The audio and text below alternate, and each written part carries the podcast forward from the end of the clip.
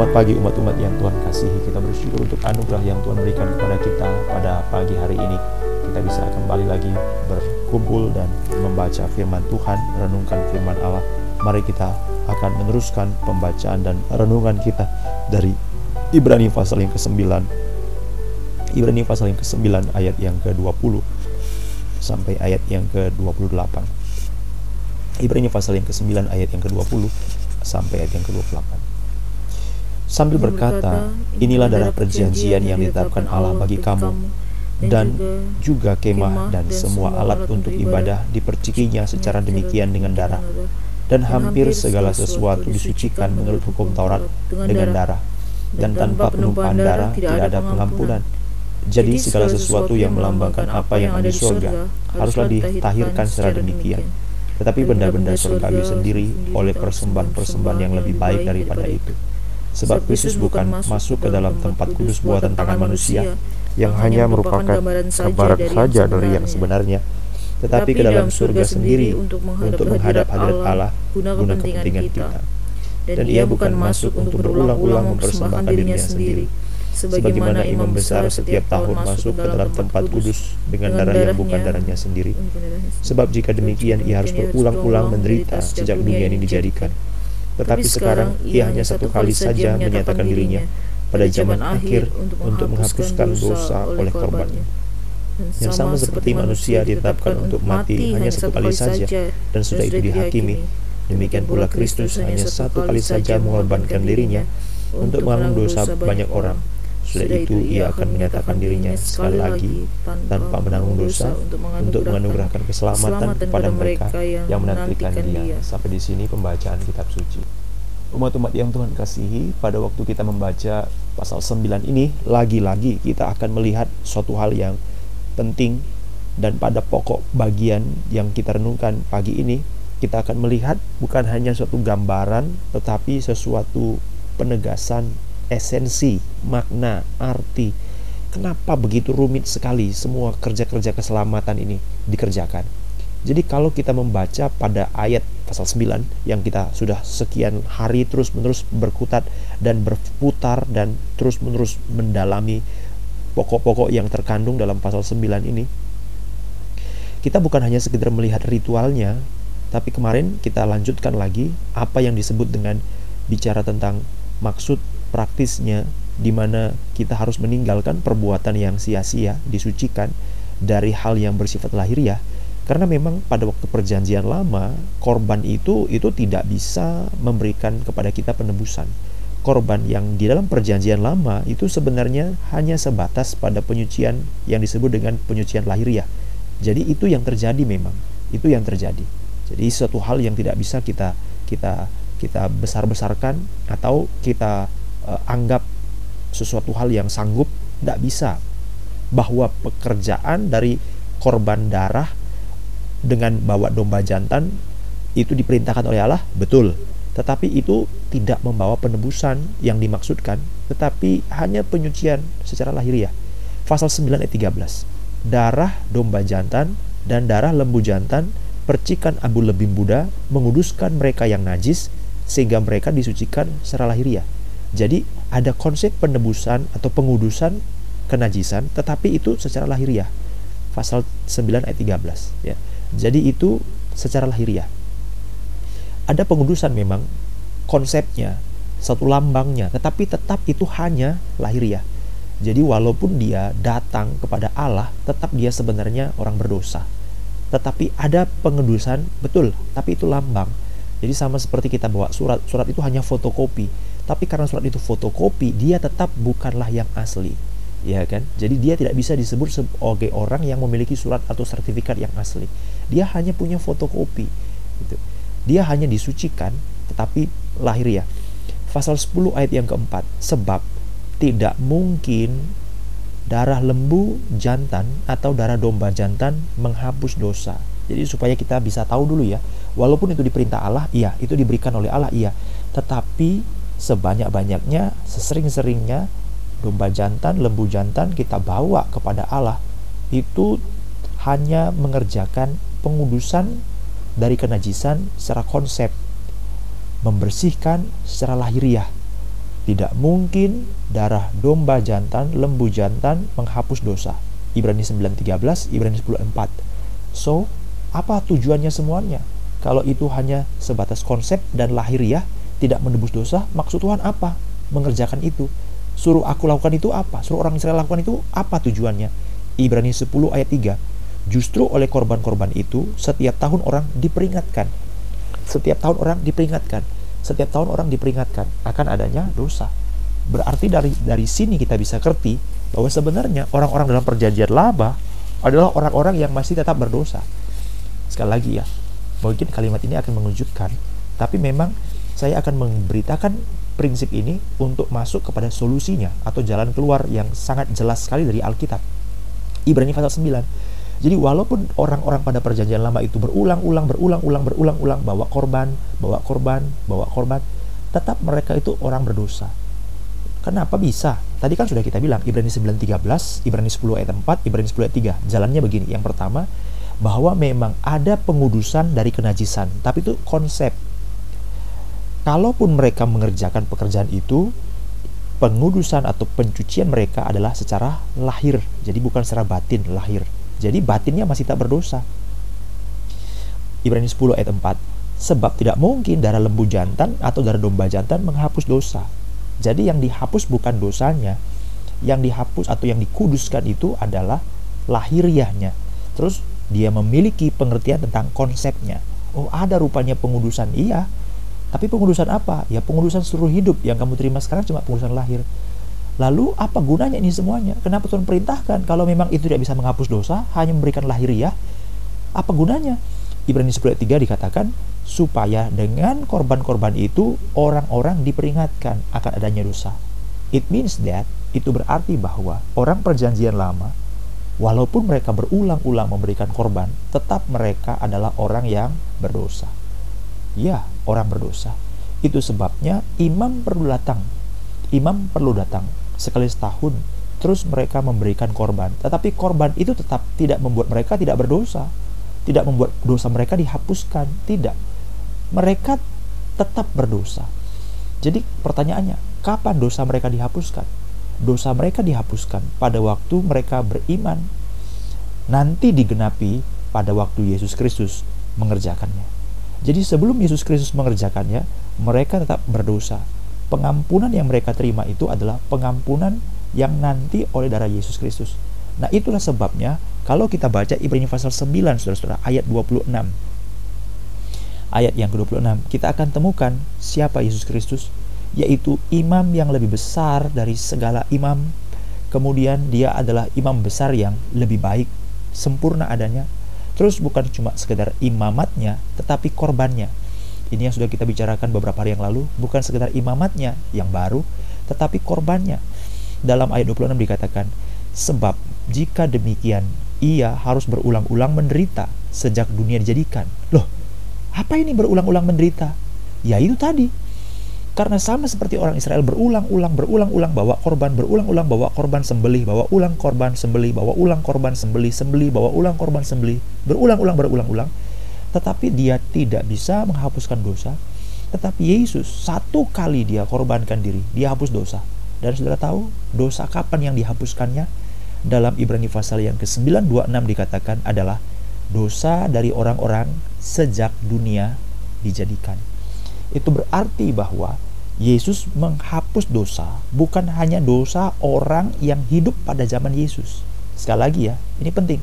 Yesus menghapus dosa bukan hanya dosa dari orang-orang yang hidup pada zaman Yesus. Jadi dosa kapan?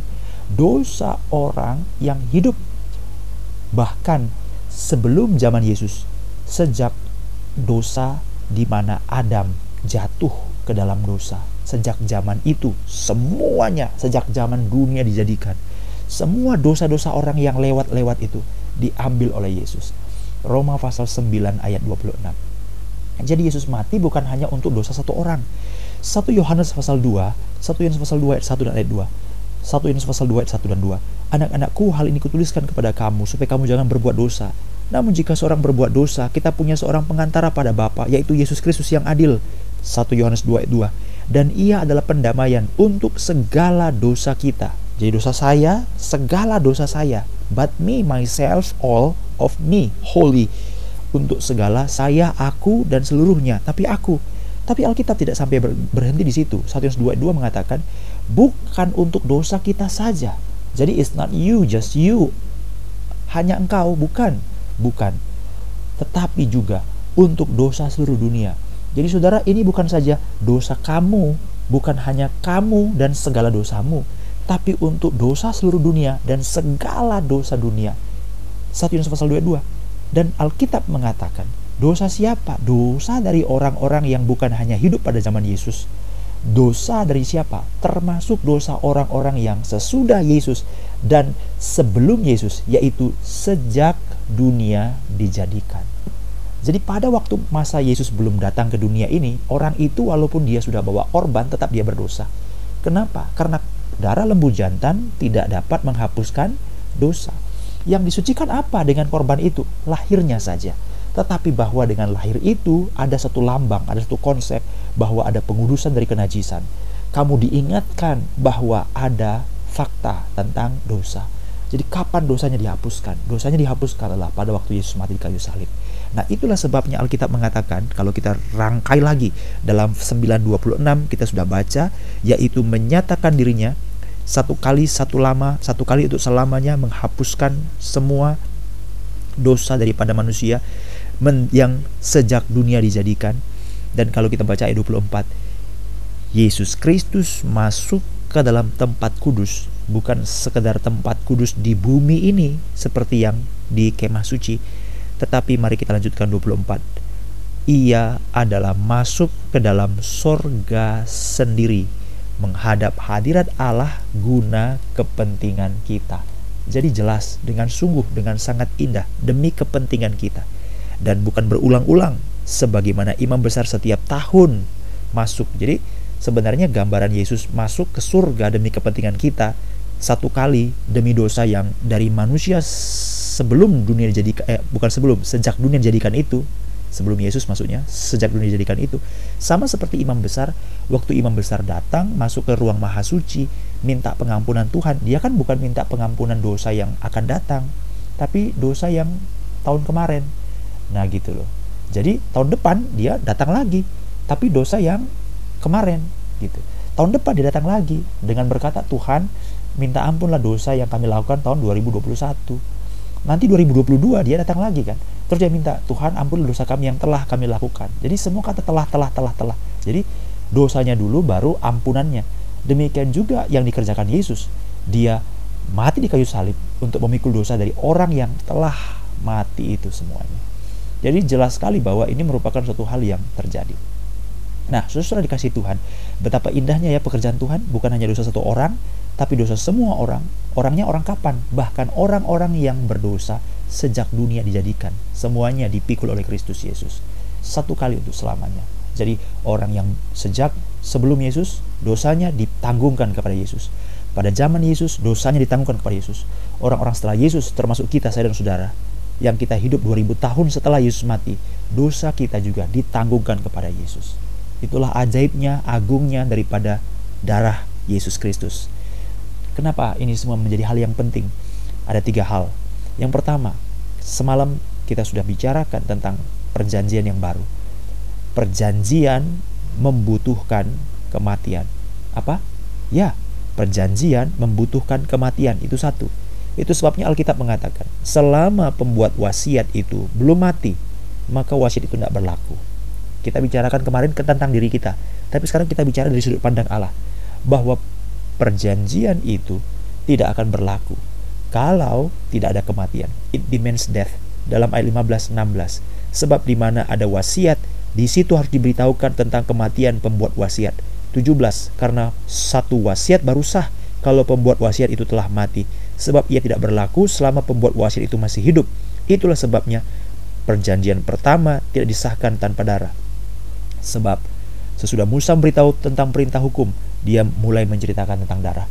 Jadi dari mana kita tahu bahwa sesuatu wasiat, suatu perjanjian baru? Perjanjian baru membutuhkan kematian. Oke, aku mau terima perjanjian baru, tapi pertanyaan, siapa yang mati? Alkitab mengatakan, harus ada kematian. Dan Yesus mati supaya perjanjian baru itu menjadi sah adanya. Yang kedua, bukan saja dalam hal perjanjian, tetapi dalam hal pengampunan. Pengampunan membutuhkan darah. Jadi kalau perjanjian yang baru membutuhkan kematian, harus ada yang mati. Pengampunan harus ada darah. Dalam ayat yang ke-22, dan hampir segala sesuatu disucikan dengan darah. Segala sesuatu, ayat 20 mengatakan ini adalah perjanjian. Ayat 21, semua alat dipercik dengan darah. Kenapa harus darah perjanjian? Kenapa harus dipercik dengan darah? 22, karena tanpa tumpahnya darah tidak ada pengampunan. Justru mau pengampunan harus ada darah. Jadi yang pertama, perjanjian membutuhkan kematian. Yang kedua, pengampunan membutuhkan darah. Yang ketiga, dalam ayat 28, demikian pula Kristus hanya satu kali mengorbankan dirinya. Untuk apa? Untuk menanggung dosa banyak orang. Yang ketiga, dalam 28, ia menyatakan dirinya menanggung dosa. Sekali lagi, tanpa menanggung dosa, untuk menganugerahkan keselamatan kepada mereka yang menantikan dia. Keselamatan membutuhkan kematian. Yang pertama, kita baca dalam hal perjanjian membutuhkan kematian. Yang kedua, pengampunan membutuhkan darah. Yang ketiga, keselamatan membutuhkan korban. Mau diselamatkan? Ya. Mau keselamatan jadi? Iya, harus ada korbannya. Sekarang, perjanjian harus ada yang mati. 2, pengampunan harus ada darah. Yang ketiga, keselamatan harus ada korban. Siapa yang mati? Siapa yang harus tumpahkan darah? Siapa yang harus jadi korban? Who's gonna be a victim? Harus ada jadi korban. Siapa yang kerjakan semuanya?